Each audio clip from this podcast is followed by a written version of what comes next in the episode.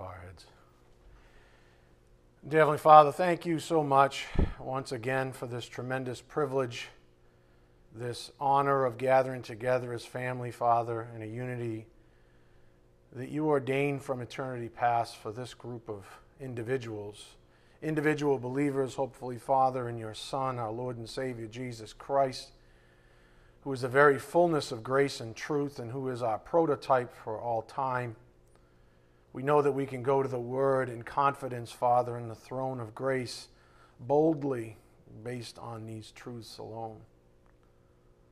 Father, we're so very grateful for your patience, your mercy, your grace, and most of all, your love for us.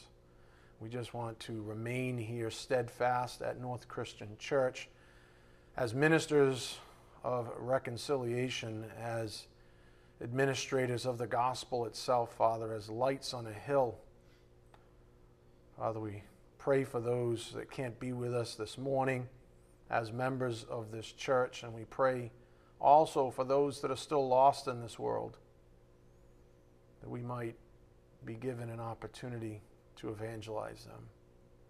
Father, we're most grateful and thankful, of course, for your son's work on the cross to cancel out that debt and make a, a morning like this even a reality.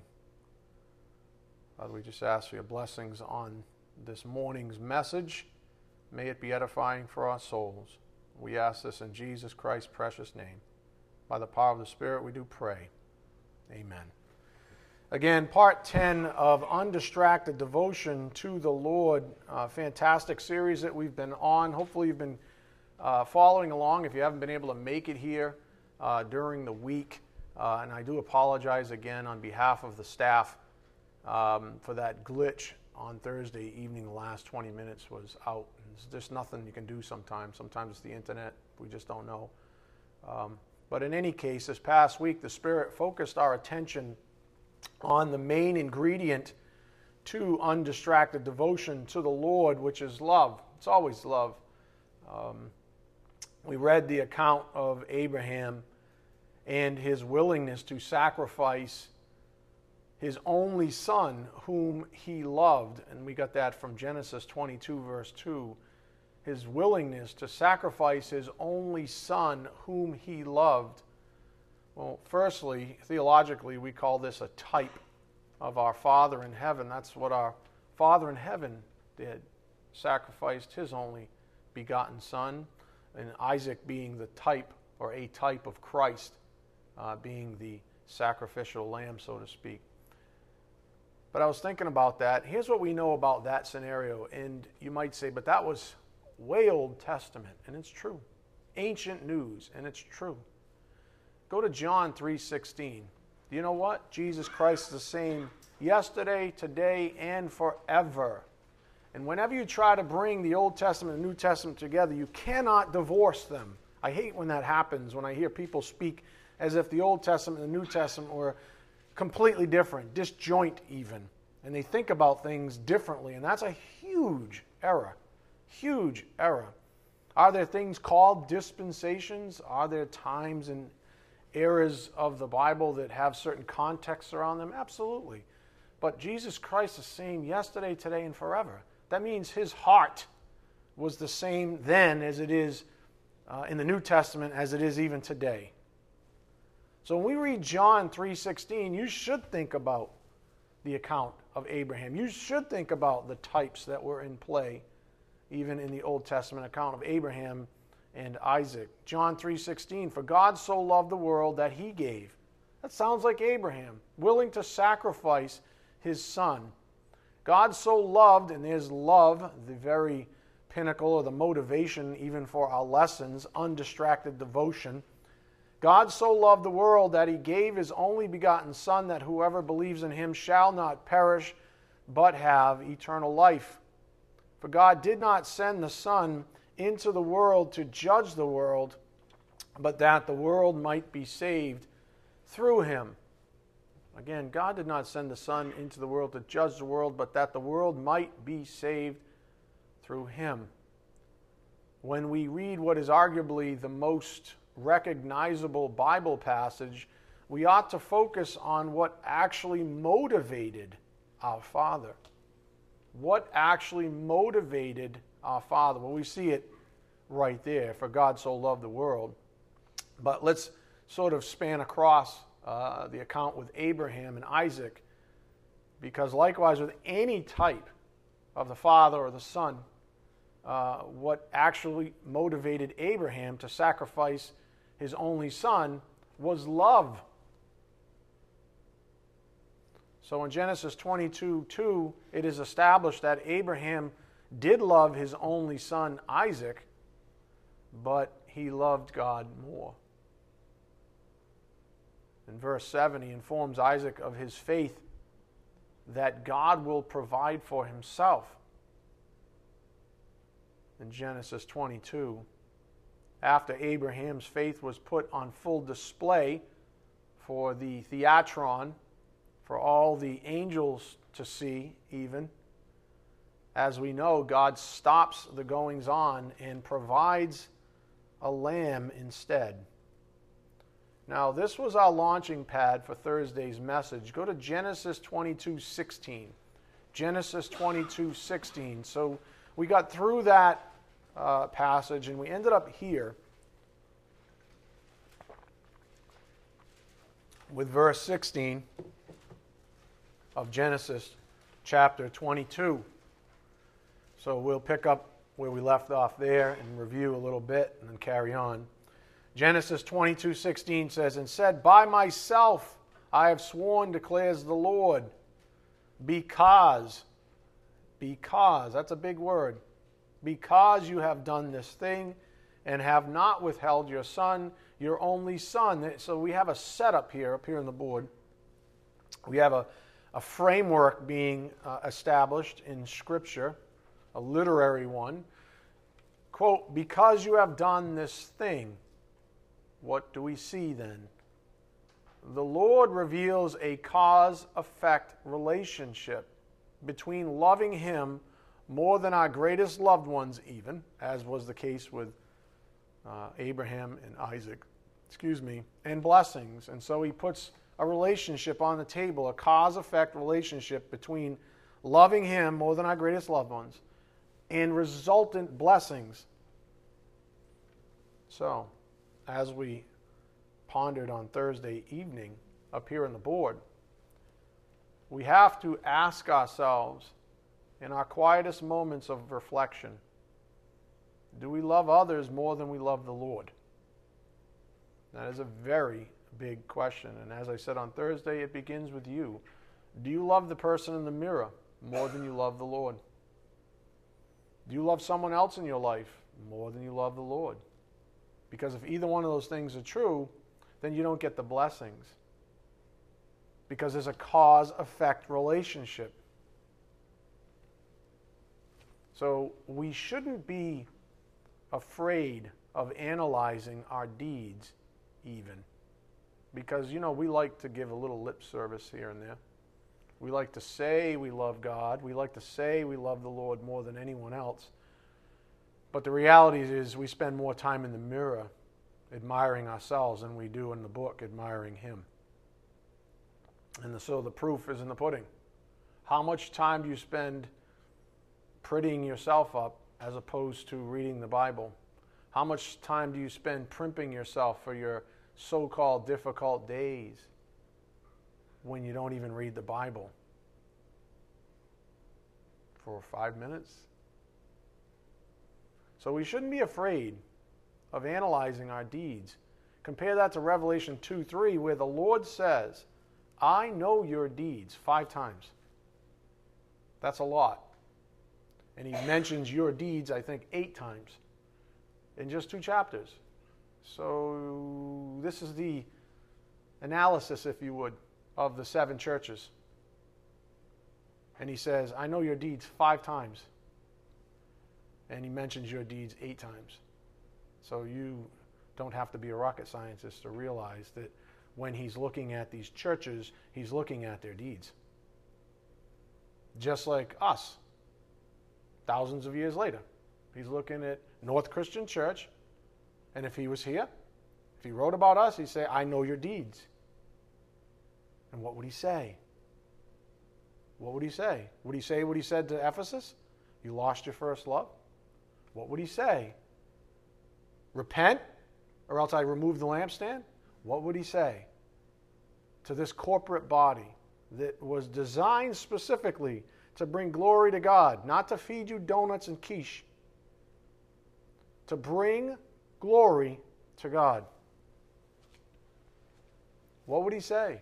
I have my own ideas about that, but I think if I shared all of it, it would probably make some of you stumble. so it's not necessary, and he's not giving me the unction, if you would, to do it. You have to decide for yourself why are you here this morning? Um, what do you think of North Christian Church? Are you here for the right reasons? Are you here out of habit, or are you here out of love? And I mean love for the Lord, not love for family, not just because other members of your family are here or people you love personally are here. But are you here for Him? That's the key. Because the Lord says, I know your deeds. So we have to ask ourselves do we love others more than we love the Lord? Paul wrote about this same topic up here on the board, Romans 2, verse 6. God will render to each person according to his deeds. And that includes believers according to his deeds. Again, verse 16. You're still in Genesis 22, right? Okay, verse 16. By myself I have sworn, declares the Lord, because you have done this thing and have not withheld your son, your only son. Again, up here on the board, because you have done this thing, the Lord reveals a cause effect relationship between loving Him more than our greatest loved ones and resultant blessings. Now, here's where we get to the dash effect part cause, because, and then the effect. Verse 17, he says, Indeed, because. That's the cause. Be, cause, right? Cause being in place. Indeed, I will greatly bless you.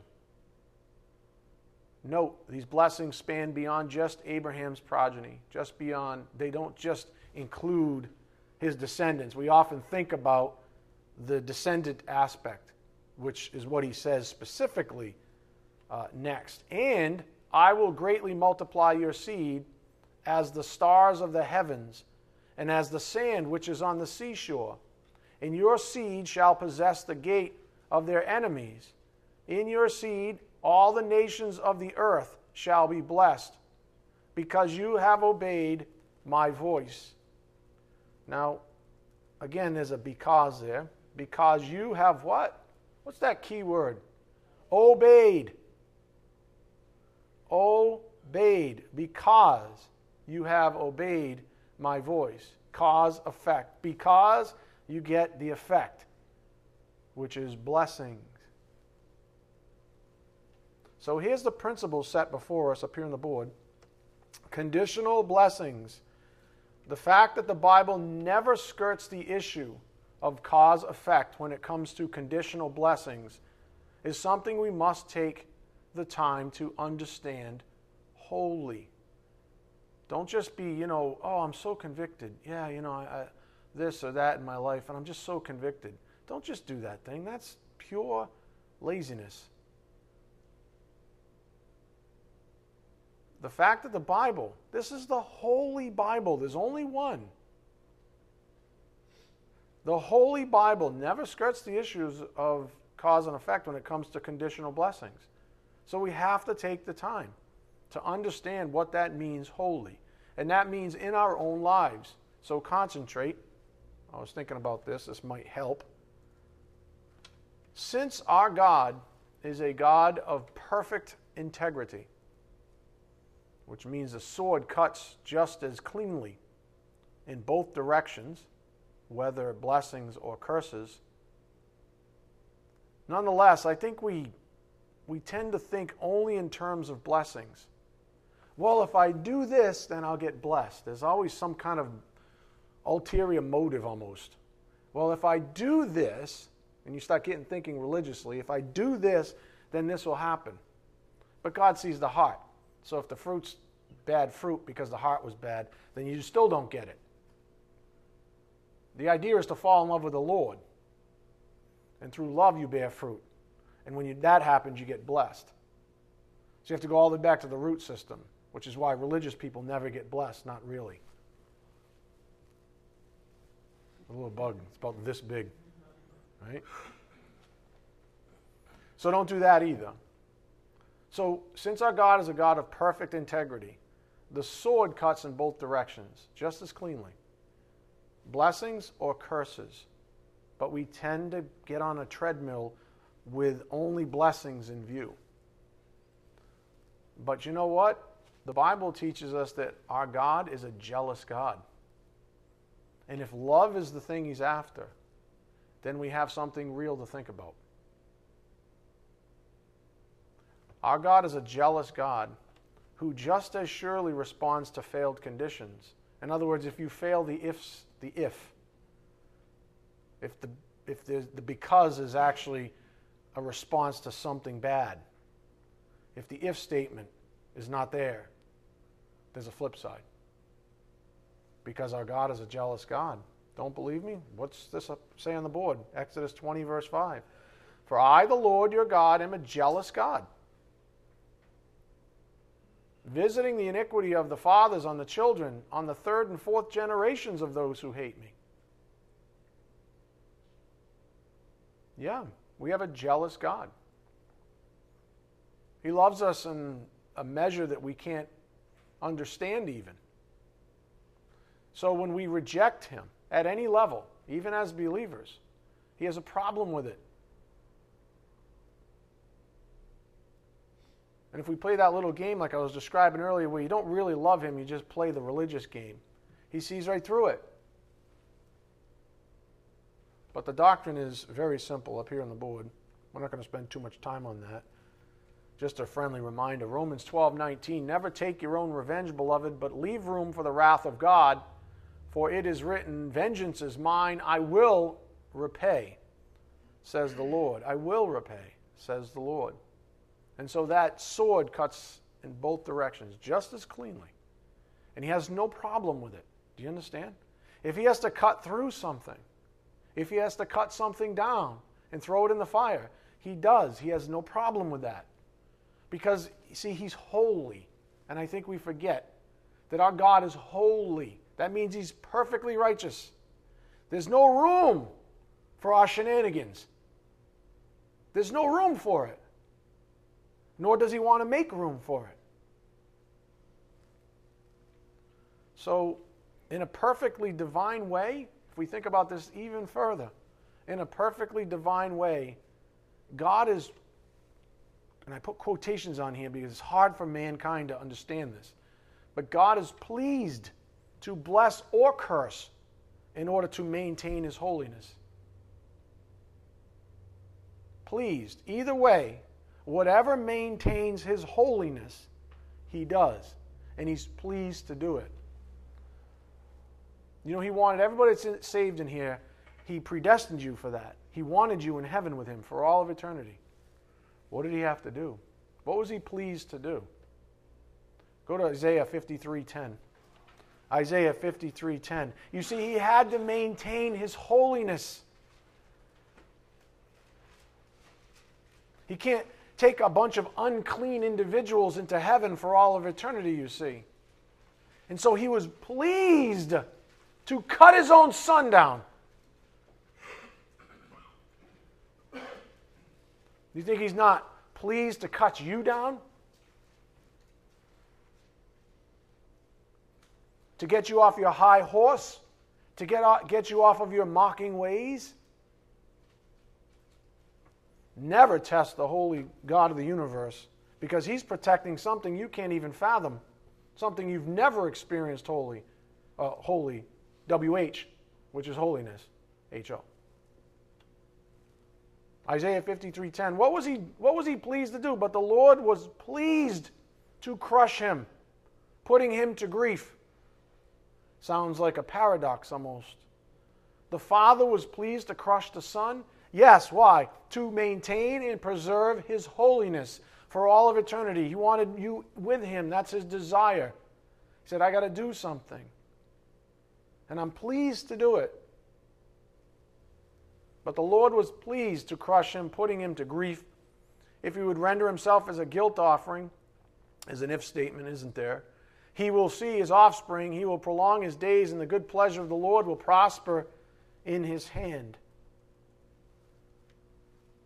So the Lord God was pleased to place the curse of mankind on the, soldier, on the shoulders of his only begotten Son. Please to place your curse on his only Son. Again, it seems like yet another paradox, but this is precisely how God operates. It's never about what we think is appropriate or even right or wrong. That always drives me kind of bananas. I don't know about you all. People have their own sort of um, ideas about what's right and wrong. And if you really investigate, um, it's usually just something they want. And so they establish their um, fleshly morality to meet an end goal. Yeah, people are that smart. They're at least that smart.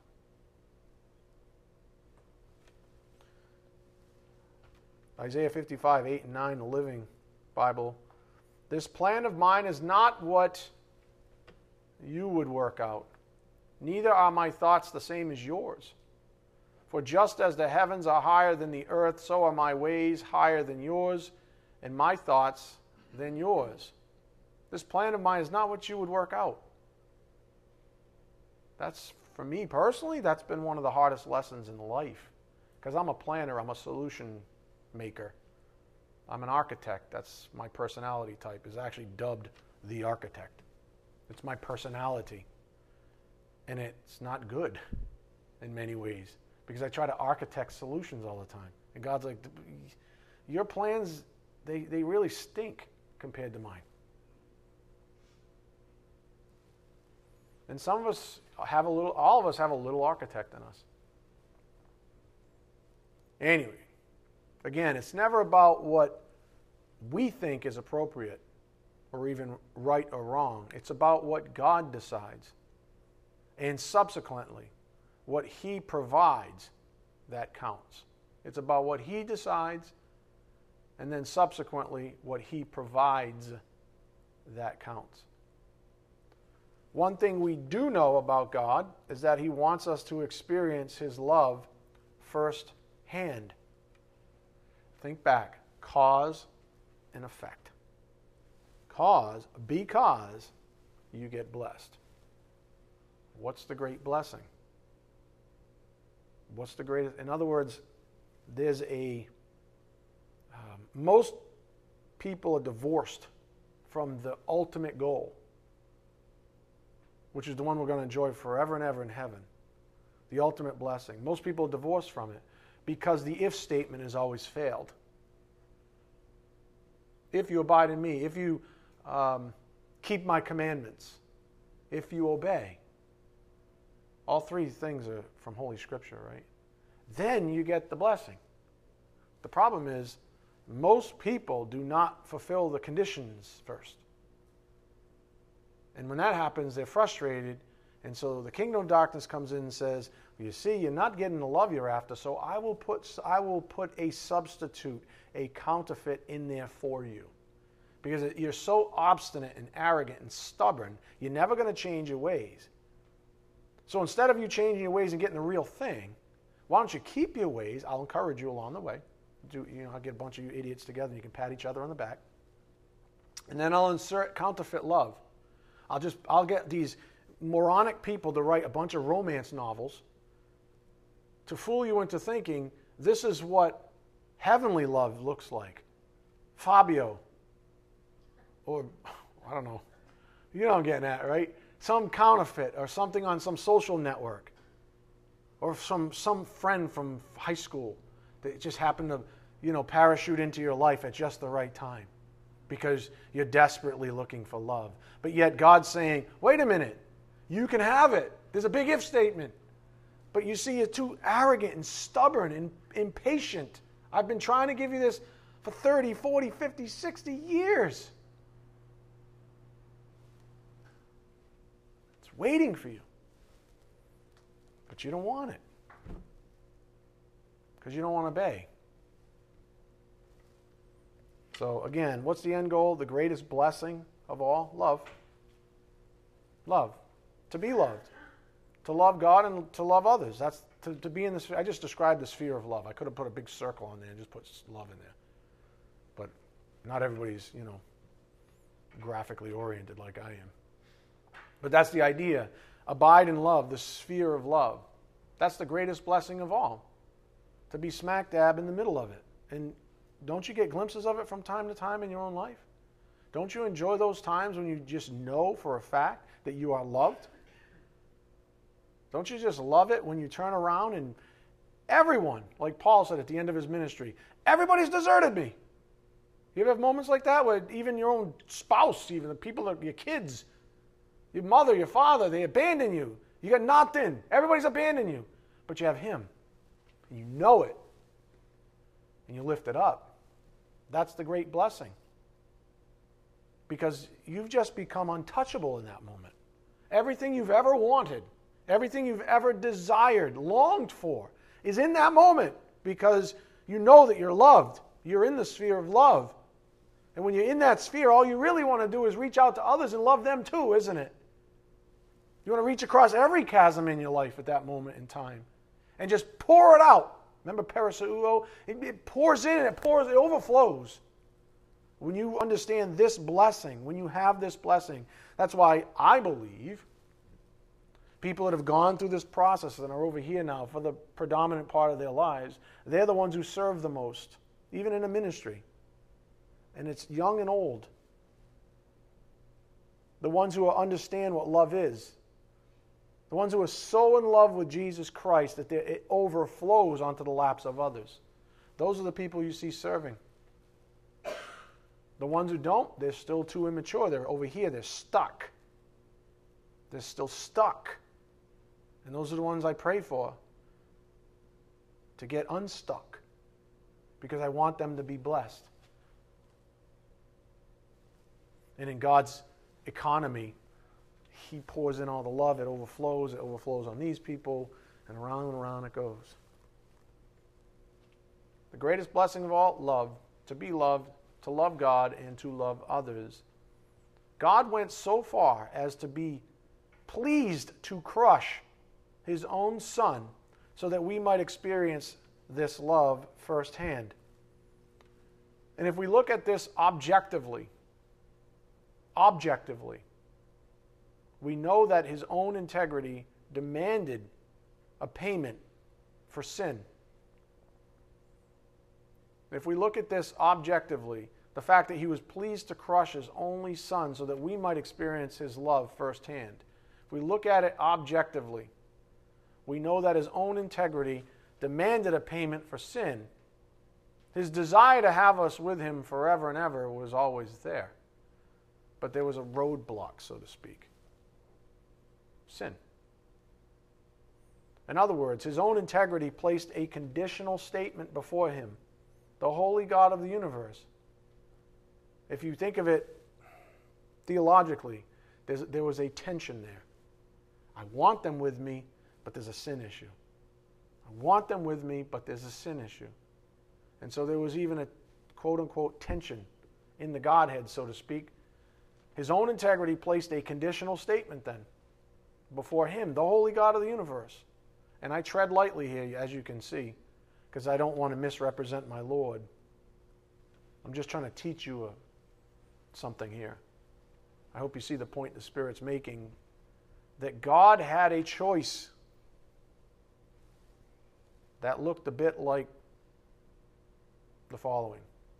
If, as a conditional statement, if he was willing to sacrifice his only begotten son, and if said son was willing to die willingly on his cross to accomplish his father's will, then we all would have a way back to him, to reconciliation, that is.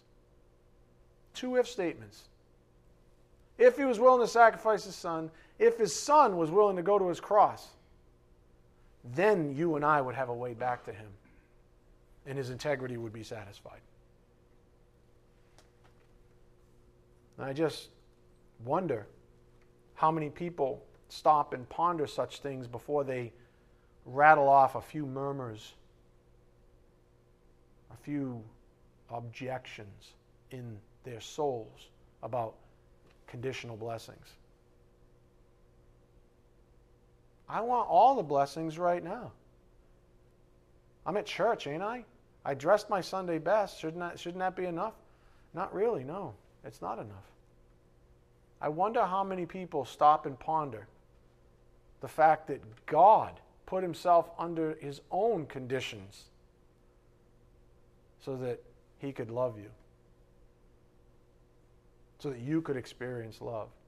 I wonder how many people do that before they murmur about the commands and the demands that God has laid out for us in the Bible, the things we're to obey, the things that lead us to said love. I wonder how many people think about God and what He did. Obviously, God considers it a blessing to have His children with Him for all of eternity, even for Himself. And I speak in human terms again, of course. Maybe this perspective will help some of you see that our God is a God of integrity, holding even Himself to divine standards of doing.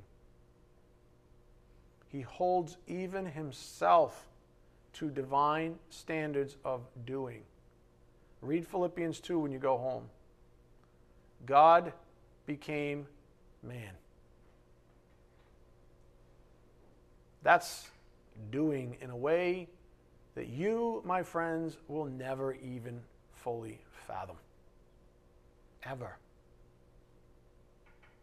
God became in the likeness of man. Do you know what that would be like? You could take the worst possible creature you could think about right now, and suppose you got transformed right now into that thing, and it still wouldn't compare.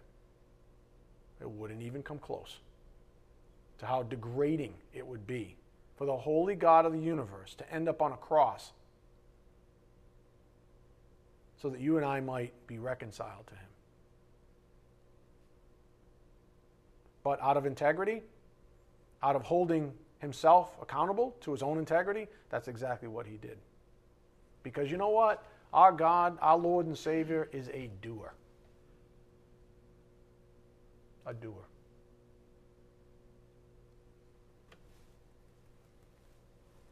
Right? This is what we get nowadays in Christianity proper. A bunch of gum flapping idiots. A bunch of people who present themselves, no offense if you're dressed up this morning, in their Sunday best, and they're nothing more than empty tombs.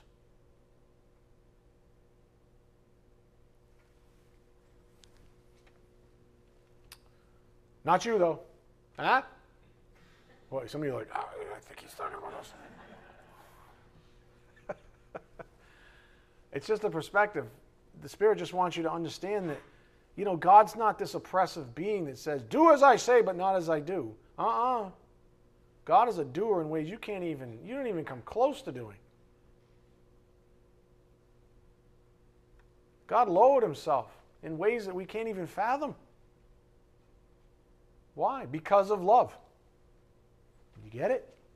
We do. Remember the old saying? I always bring this up. I say it it's my own quip, so to speak, but love can't help but express itself. True love.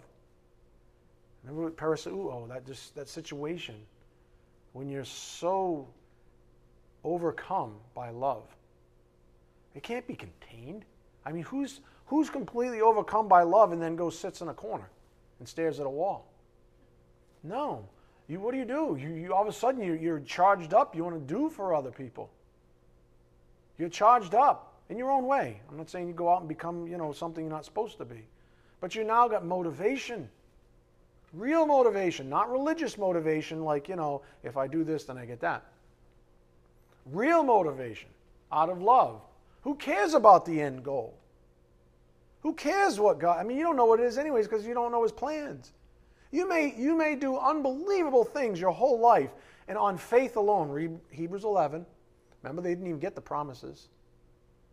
You may do amazing things your whole life and never get what you think are the promises. And that's perfectly fine. Because you don't care. You're only interested in expressing said love. Because that's what maturity looks like in the faith. You abide in it, you swim in it, you don't even care anymore. You say, Well, I just love. Just love. And you're untouchable at that point. But back to the point. Maybe this perspective will help some of you see that our God is a God of integrity, holding even himself to divine standards of doing. So we have to think about such things when we read Jesus' words, for he was always filled with the Spirit of God. Go to John 15, verse 7. John 15, verse 7.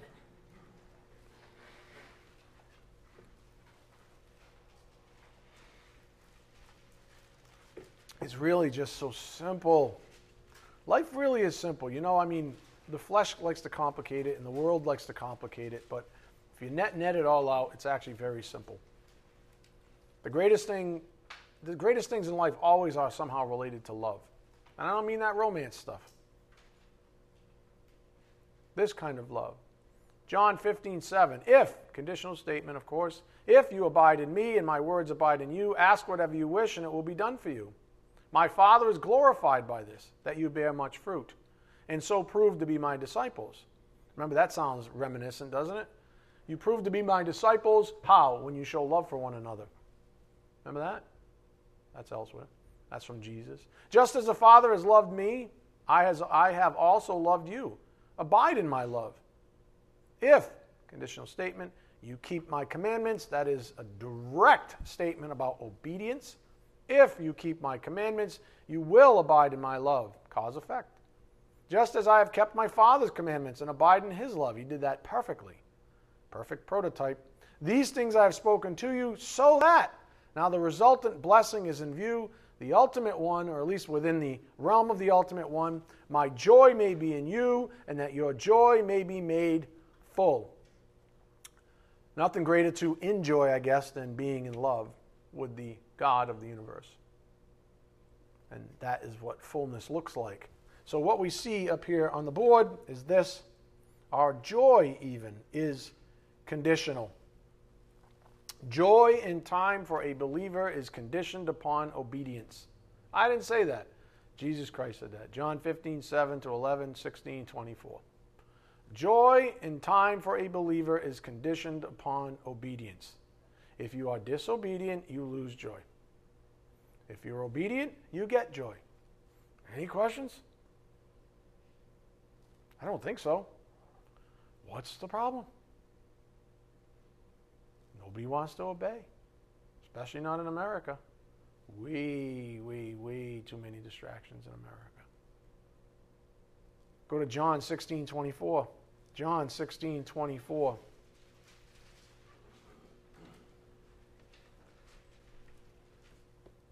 John 16, 24. Until now you have asked for nothing in my name, ask and you will receive, so that, cause, effect, and view, your joy may be made full. That's all he's looking for. Abide in my love, obey me, and your joy may be made full.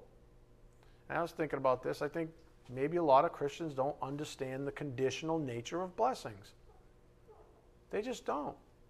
They don't understand the conditional nature of blessings. They read the Bible, they hear that God loves them, Jesus loves them, and they expect to abide in his love but never obey. And so they get really wise. Oh, well, all I have to do is obey and then I get said blessings, right? No, because God sees the heart. There's got to be proper motivation to obey. When you're properly motivated, when the root system for obedience is there, then you get the blessing. So you can't be a religious jackass either. Because there were a lot of Pharisees that did that. And there's a reason why those people are accounted for in the Bible, and Jesus Christ called them whitewashed tombs. So you can't get, you know, you can't get all creative like you do at work. Some of you are solution problem solvers too. Oh, well, the customer's moaning and groaning, and so I got to do this thing, and I'll keep them happy. Yeah, but your attitude was terrible. And God sees the heart. So, did you really do that thing as under the Lord? Or did you just do it just so you get your next raise? Do you know what I'm getting at? What did you do it for? What were you motivated for? Because God deals with the heart.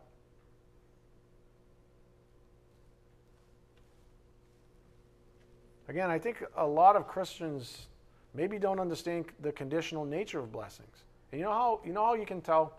So there's a litmus test. Um, because we all sin, right? I'm not talking about unique. I'm not talking about oh crap. You know, I fell off. You know, I did this. I, I know I shouldn't be doing this thing. I fell off the wagon yesterday. I'm I'm, not, I'm back on the wagon. I didn't do. I, you know, I, I just I lied. I cheated. I did this. I did whatever it was. I'm not talking about individual sinning. I'm not talking about moments of weakness.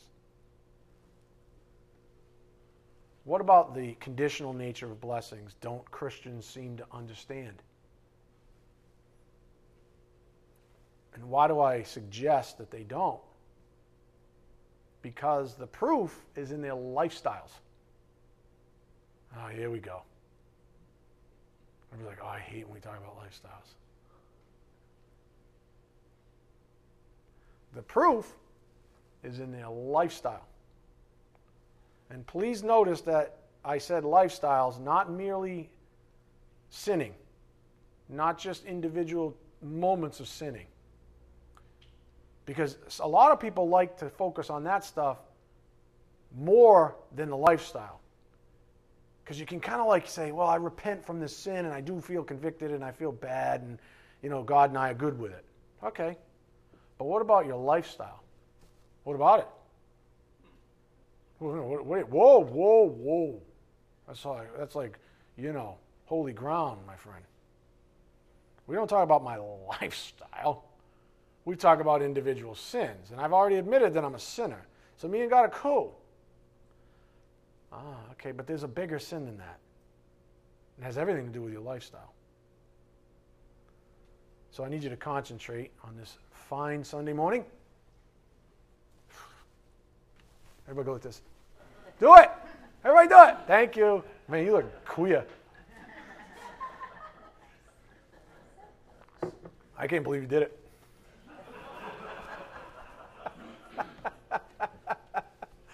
I'm just kidding. I have to do all the stuff I have to do. Seriously. Share the wealth. So the proof is in their lifestyles. And I'm not, I want you to elevate your thinking now in your own life lifestyle. Not just you saying, I know that I sin. I can point them out to you. I'm good with God on that thing. Okay, cool. But what about your lifestyle? What about that one overarching thing that seems to produce those sins over and over and over and over again? What about that thing? What about the fact that you know exactly what I'm talking about right now? And some of you are going like this. It's like a wine press. Oh my God. This is horrible. Because a lot of people play games.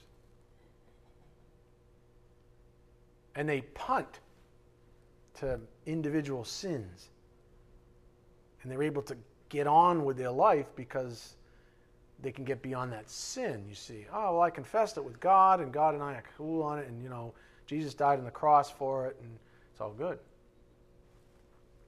But what about your lifestyle? So, concentrate. Let's talk about this. A lifestyle may not be sinful by itself. That's true. A lifestyle may not be sinful by itself. For example, if you don't have a certain weakness in an area of your life, let's say, then you may partake in just about any circumstance where a temptation exists. So, in other words, you don't have a weakness in that area, you're not tempted, so it's not really a problem. However, if you are weak in a certain area and you architect a lifestyle, you architect a lifestyle, which means you put together a lifestyle that consistently places you in the crosshairs of temptation, then you are sinning. You say, I didn't sin yet, though. Oh, yes, you did. Oh, yes, you did, my friend. You architected a lifestyle that was evil. But I didn't sin yet. Oh, yes, you did.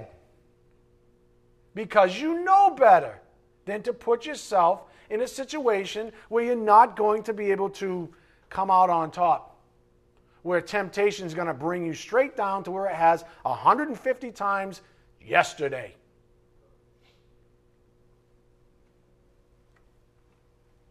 So, if you're weak in a certain area of your life and you architect a lifestyle that consistently places you in the crosshairs of temptation, you are sinning. You are living in sin. Why is this sin? Because you already know that something's not good for you, or maybe even others. And every good gift is from above. You already know that it's not good for you to be in that situation. Certainly not to architect a lifestyle that produces it. In other words, if you are knowingly premeditating a lifestyle that ultimately takes you away from your first love, then even though the lifestyle at face value isn't sinful, because it may not take someone stronger than you in that area away from your first love. Even though the lifestyle itself isn't sinful, just you knowing that it results in sin due to weaknesses in yourself, well, my friends, that is a sin. And that's the whopper. That's the whopper. That if I was, as your shepherd, and don't be offended, if I was a betting man, the vast majority of you still haven't conquered yet. That's the whopper. Because what you can do when you're having your little conversations and you're ridiculous justifying your lifestyle, you say, but there's nothing wrong with this lifestyle. There's nothing wrong with being a, uh, a brewmaster. No, I don't get offended anybody who's a brewmaster or knows a brewmaster. This has nothing to do with anybody that I even know. It is if you're an alcoholic. And every time you go to work, you, you know, a little more for Santa Claus, man. Do you know what I'm saying? Do you know what I'm getting at? It is. It's not for the guy who doesn't have a drinking problem, but it is for you because you're going to get drunk and go be ridiculous with your family after. So we like to play this game and we like to preserve and protect the biggest sin of all, which is the lifestyle that we've architected. Because we get to, we get to fall back on and say, but it's not sinful. There's no, I haven't sinned. Yes, you have, because you know better. So we'll prove it. Oh, okay. James 4:17 on the board. Therefore, to the one who knows the right thing to do and does not do it, to him it's a what? A sin. So if you know it's not the right thing to do because you have a weakness, then it's a sin.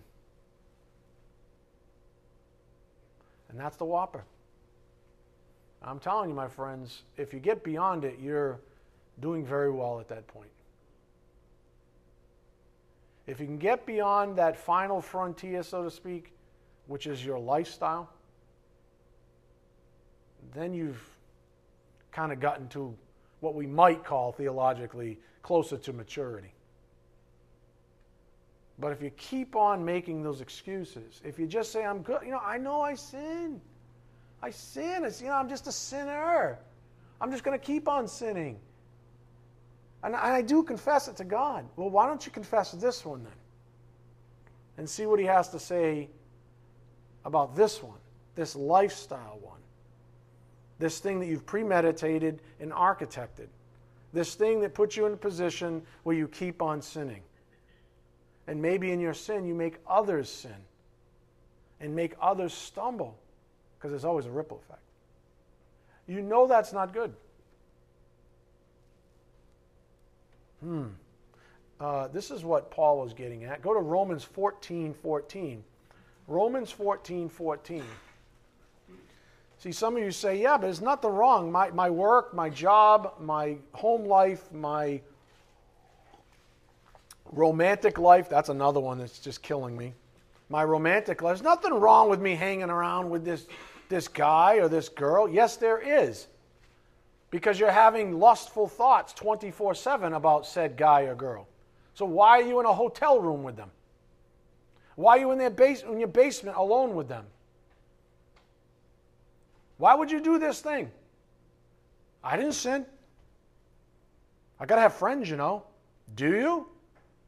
What if you're a pervert? Seriously, what if you're a pervert? And you know your tendency is to uh, hit on them. Your tendency is to seduce them. What if that's you? Do you really think you should be in a hotel room with them?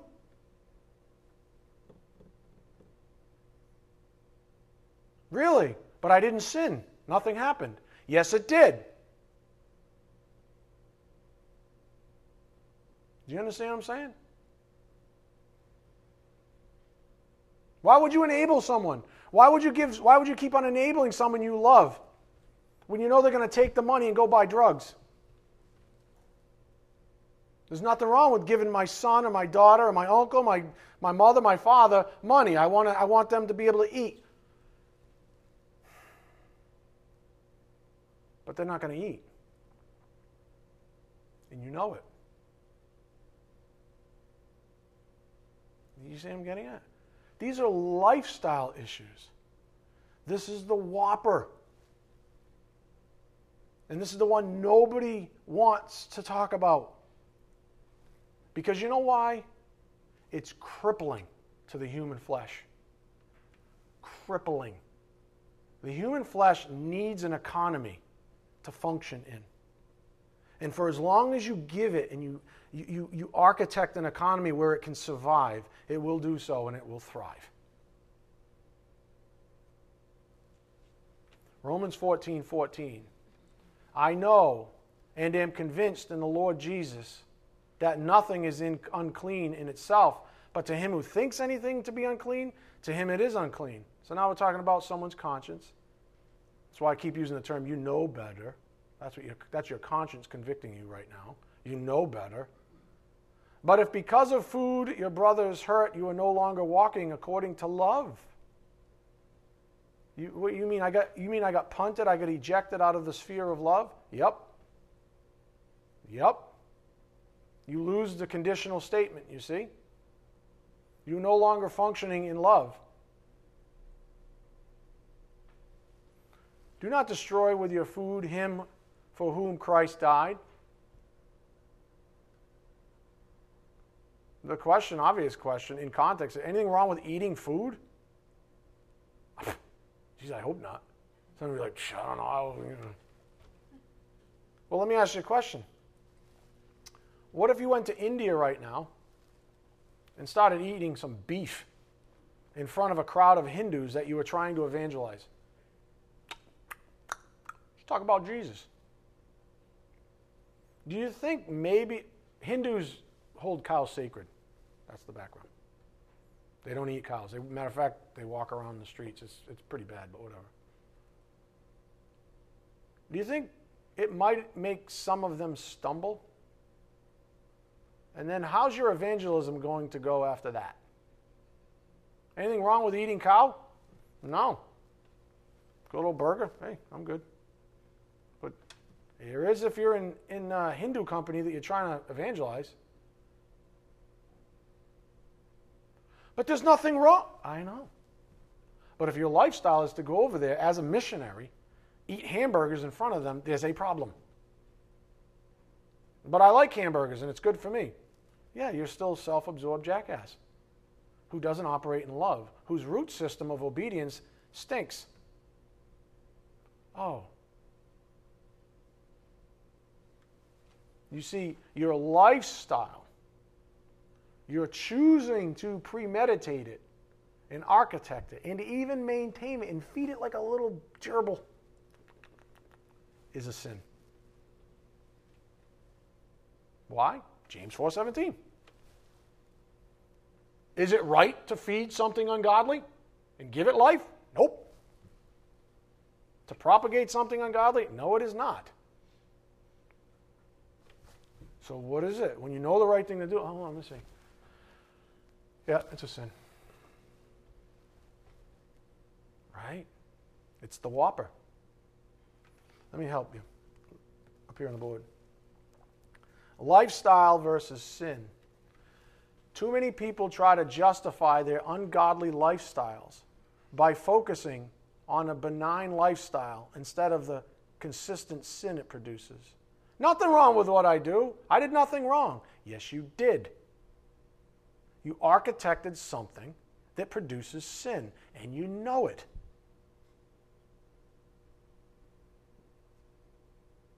Too many people try to justify their ungodly lifestyles by focusing on a benign lifestyle instead of the consistent sin it produces. If you choose to live an evil lifestyle, it is your choice that stands out as sin, not necessarily the lifestyle, for it may be fine for someone else, like I said with the brewmaster guy or whoever. Might be fine for somebody else, but if you've got if you're going to consistently sin and you know that's not that sin's bad and it's not good for you to be stuck sinning like that. Romance. Stop dating. If you're either courting and that's it. Do I need to really teach that again? Stop dating and stop saying it's okay because, you know, we don't have any impure thoughts. Really? You don't have any impure thoughts? Really? Stop it, people, with the garbage and then calling it it's okay. It's not okay. Because anything that produces a lifestyle that produces sin is lust for another person. It's not your spouse a sin, yes or no? Absolutely, it is. If it's producing that thing, what the hell are you doing? And how are you justifying it?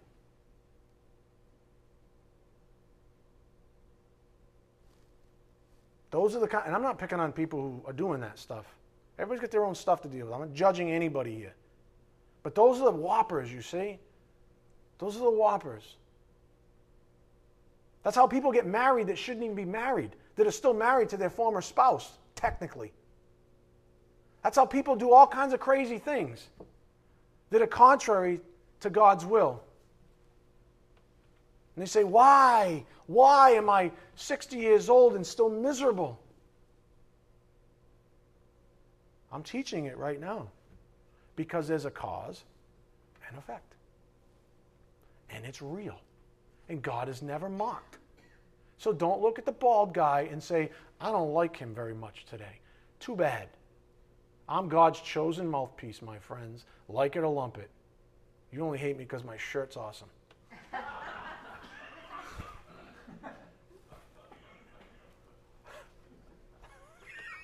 Where did that even come from? I have no idea. I just had to make you guys laugh because you look like you got a snap. Leo looks like he's gonna needs to use the bathroom.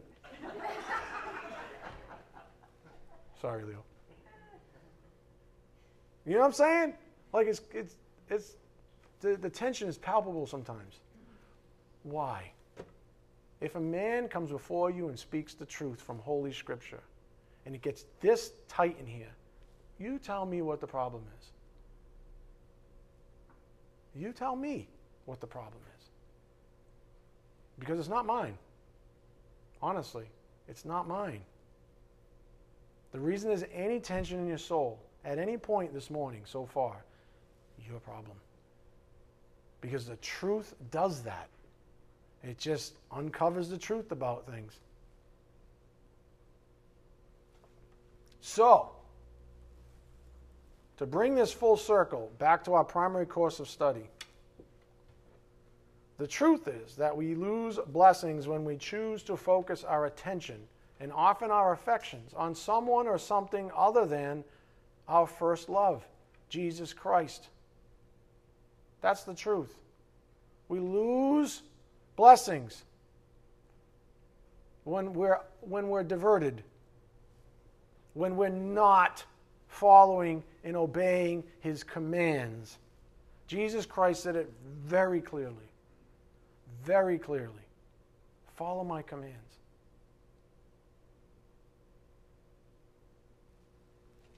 As I alluded to earlier, God's integrity is a double edged sword. cutting cleanly in both directions, whether blessings or curses. Therefore, here on the board, Jesus demands, this came out all the way back from Tuesday, I think. Jesus demands that we are his first love, or there will be discipline. He demands it, or there will be discipline. I got to pick a spot to close. We're going to have a special uh, communion service this morning. Revelation 2 4 to 5. Michael's like, it's not really special, it's just a communion service. Special delivery, let's put it that way. But I, it's Michael, okay? You guys, jeez. People what's he talking about? Drink another coffee. Sheesh.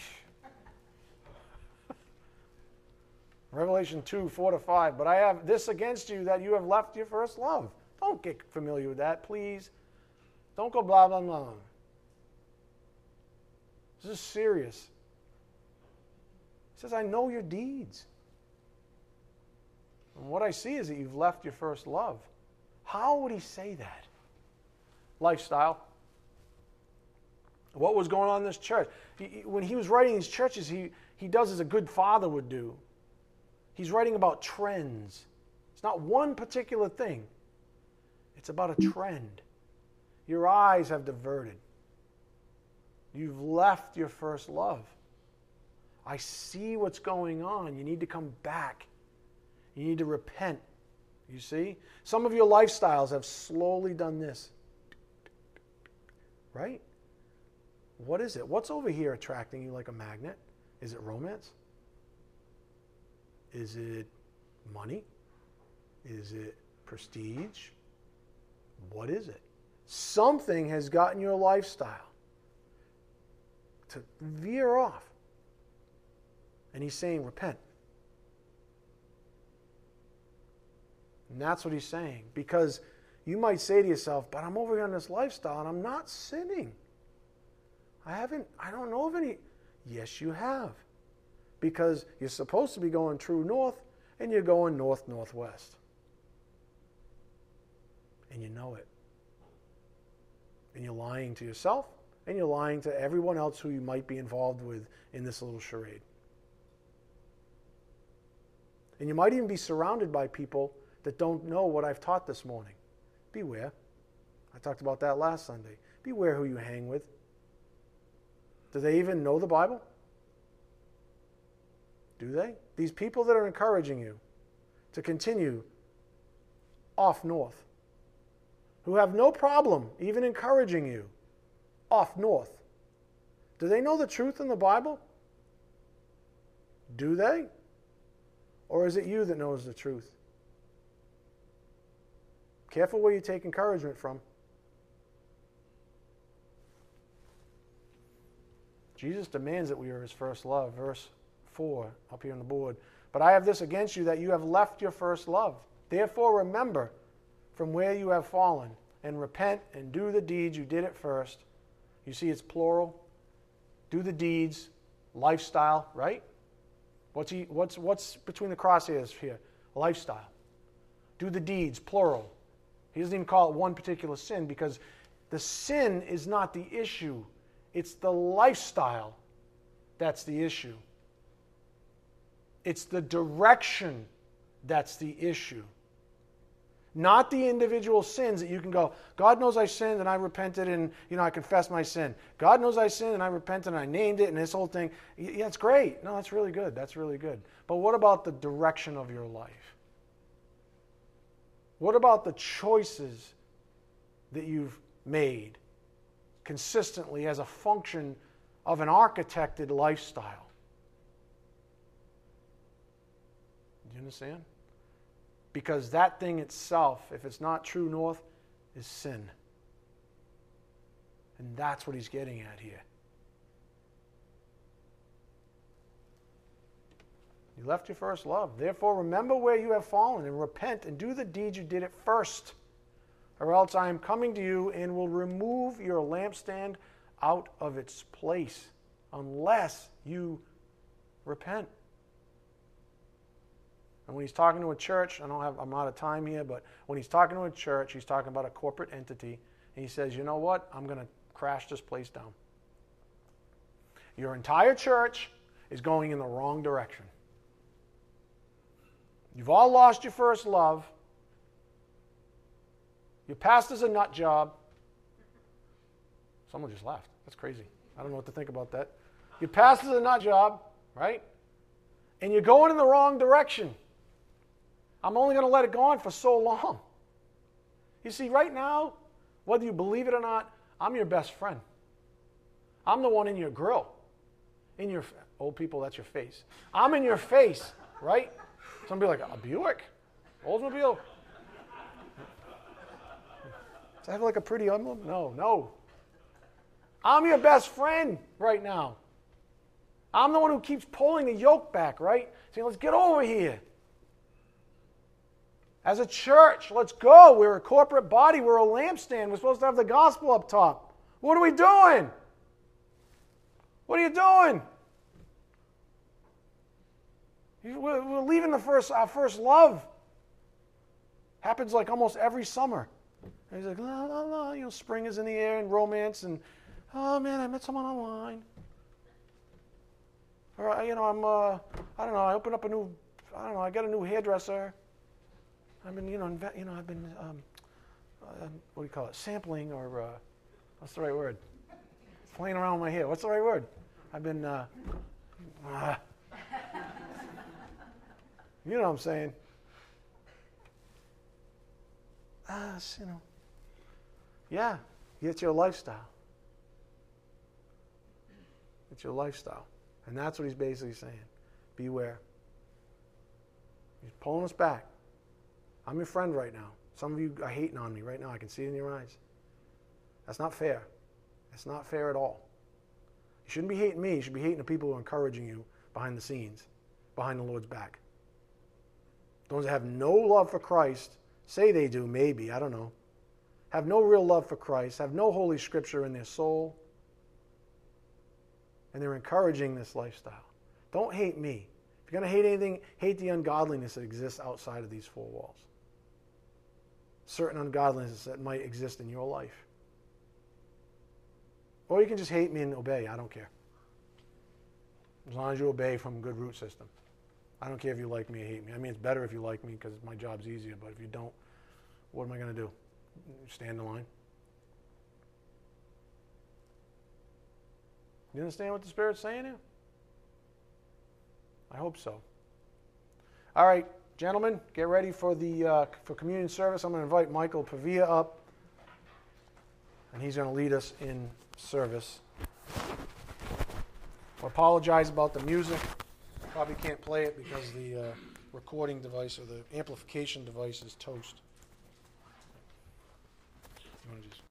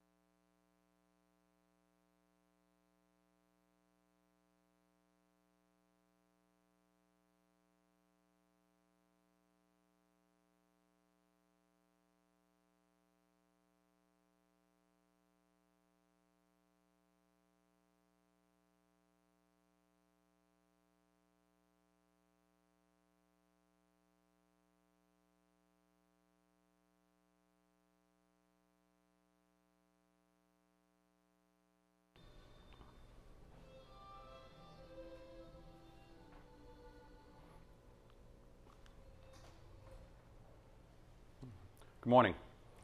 I want to uh, obviously thank Pastor for the uh, opportunity, the honor, and the privilege of standing behind his pulpit.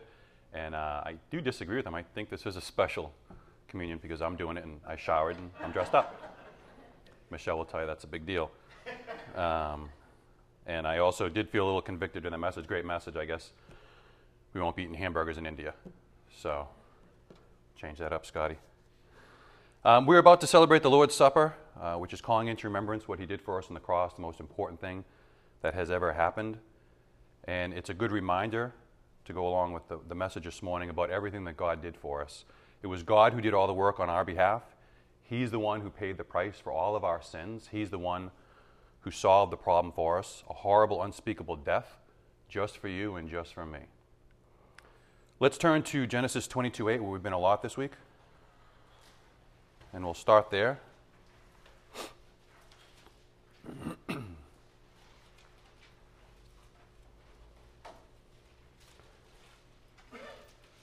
Genesis 22 8, we've been there several times this week.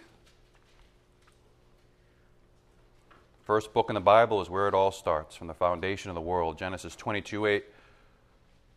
And Abraham said, God will provide for himself. God is the one who did all the work. This is a very important point showing how an all powerful and all sufficient God he is, how faithful he is, how powerful he is, and how loving he is. He provided for all of us on the cross at Calvary 2,000 years ago.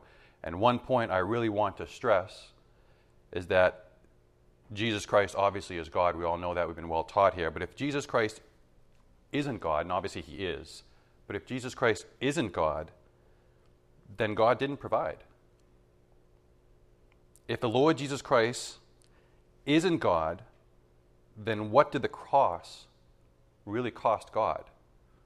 If God just created another creature like he can do like that and sent someone else to do it, didn't cost God anything, and also he himself didn't provide. If the Lord Jesus Christ is just another created creature. However, we know that God is exactly who he says he is. We know that God himself came down from heaven, took on the form of a man, this disgusting flesh, was tempted in all areas, yet without sin, as Hebrews 11, uh, 4.15 says, and died for all of us on behalf of everyone once and for all on the cross, the righteous for the unrighteous. The Lord Jesus Christ has many, many titles. Emmanuel is just one of his titles, which means God's with us. We all know John 1 1. In the beginning was the Word, the Word was with God, and the Word was God. And then John 1 14, and the Word became flesh. If you'll all turn to Isaiah 9 6 right now, going back to what Pastor said in the message, you don't look at the Old Testament one way and the New Testament a different way. It's all one Bible, it's all the Word, which is all God.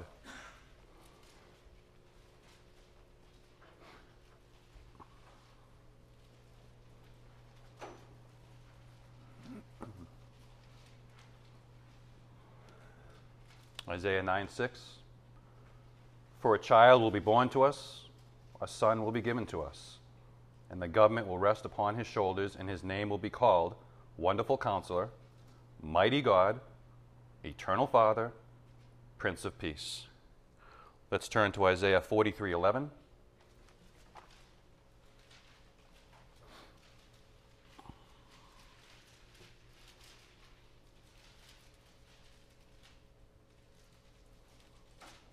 Isaiah 43:11, I, even I am the Lord, and there is no Savior besides me. It is I who have declared and saved and proclaimed, and there was no strange God among you. So you are my witnesses, declares the Lord God, and I am God. Even from eternity, I am He, and there is none who can deliver out of my hand. Let us turn to Acts 20 28.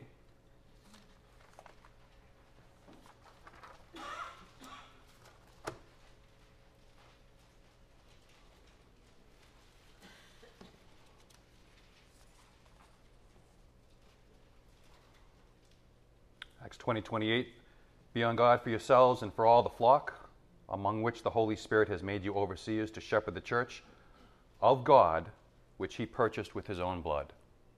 Obviously, Jesus Christ has blood, and he's the one who purchased the church because he is God. Let's turn to Revelation 1:17.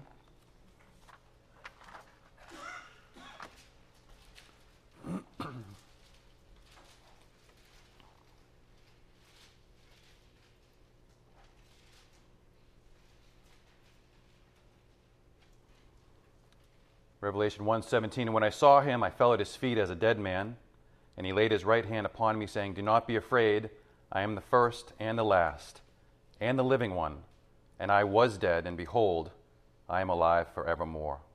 This also matches up perfectly with Isaiah 44 6, which we didn't go to. But Isaiah 44 6, if you want to go to afterwards, it says, I am the first and I am the last, and there is no God besides me, which is exactly what Revelation says. And then you just look to the next page, Revelations 2a, I'm sorry, 2 8. The B part I am the first and the last who was dead and has come to life. And then finally, let's go to Revelation 22 13.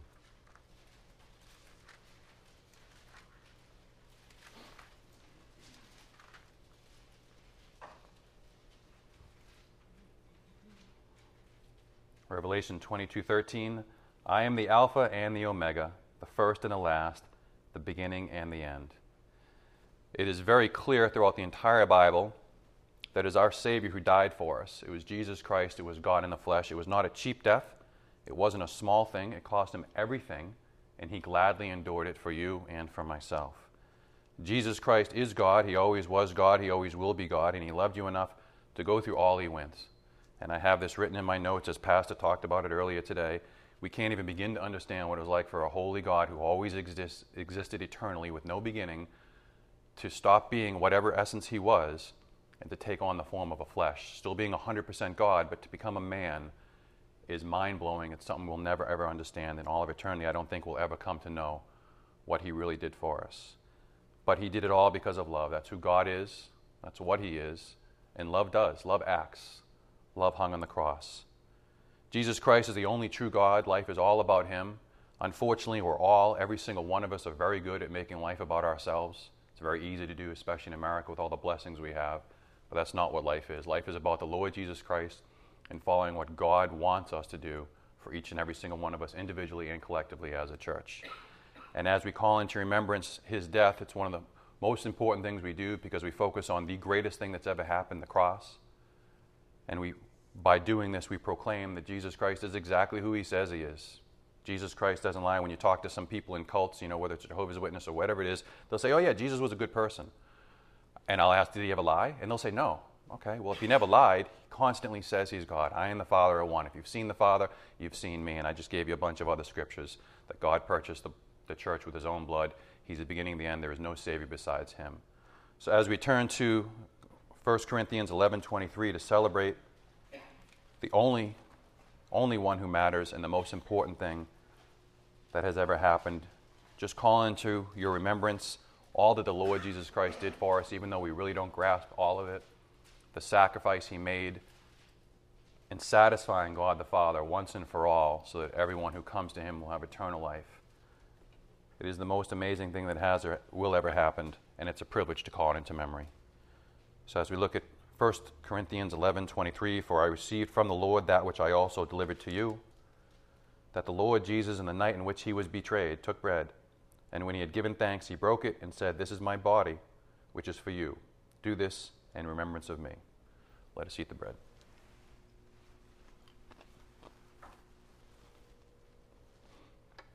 Verse 25 In the same way, he took the cup also after supper, saying, This cup is the new covenant in my blood.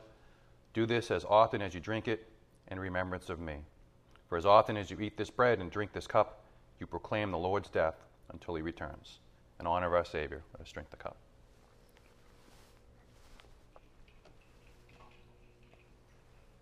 Let's pray.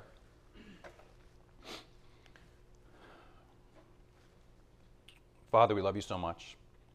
We're so eternally grateful for all you've done for us. We have a hard time understanding all you did for us, and we probably will never know. But that which you have revealed to us, that which we do understand, we are certainly in awe of you, of your faithfulness, of your amazing love. We can't begin to thank you enough, but we try. Our whole lives are a testimony to how faithful you are. We are so eternally grateful for everything you did. We thank you for this life, and we thank you even more for the next life. We can't wait to see you face to face, my Father. But in the meantime, we thank you for causing us to focus on you. We thank you for causing us to bring you glory. We thank you for causing us to do your will. in spite of us, my Father. We thank you for your faithfulness in spite of our lack of faithfulness. We thank you for your incredible love and mercy and grace, which don't make any sense. My Father, we thank you for you. We thank you for God the Holy Spirit. We thank you for God the Son, our Lord and Savior. We thank you for all that you are, and we thank you for all that you are not. May you have mercy and continue to bless all of us and this church and our pastor and everyone here and all your children throughout the world. For your glory, according to your will, we pray all this. In the name of our precious Lord God and Savior, Jesus Christ, God forever, the Lamb of God who has taken away the sins of the world.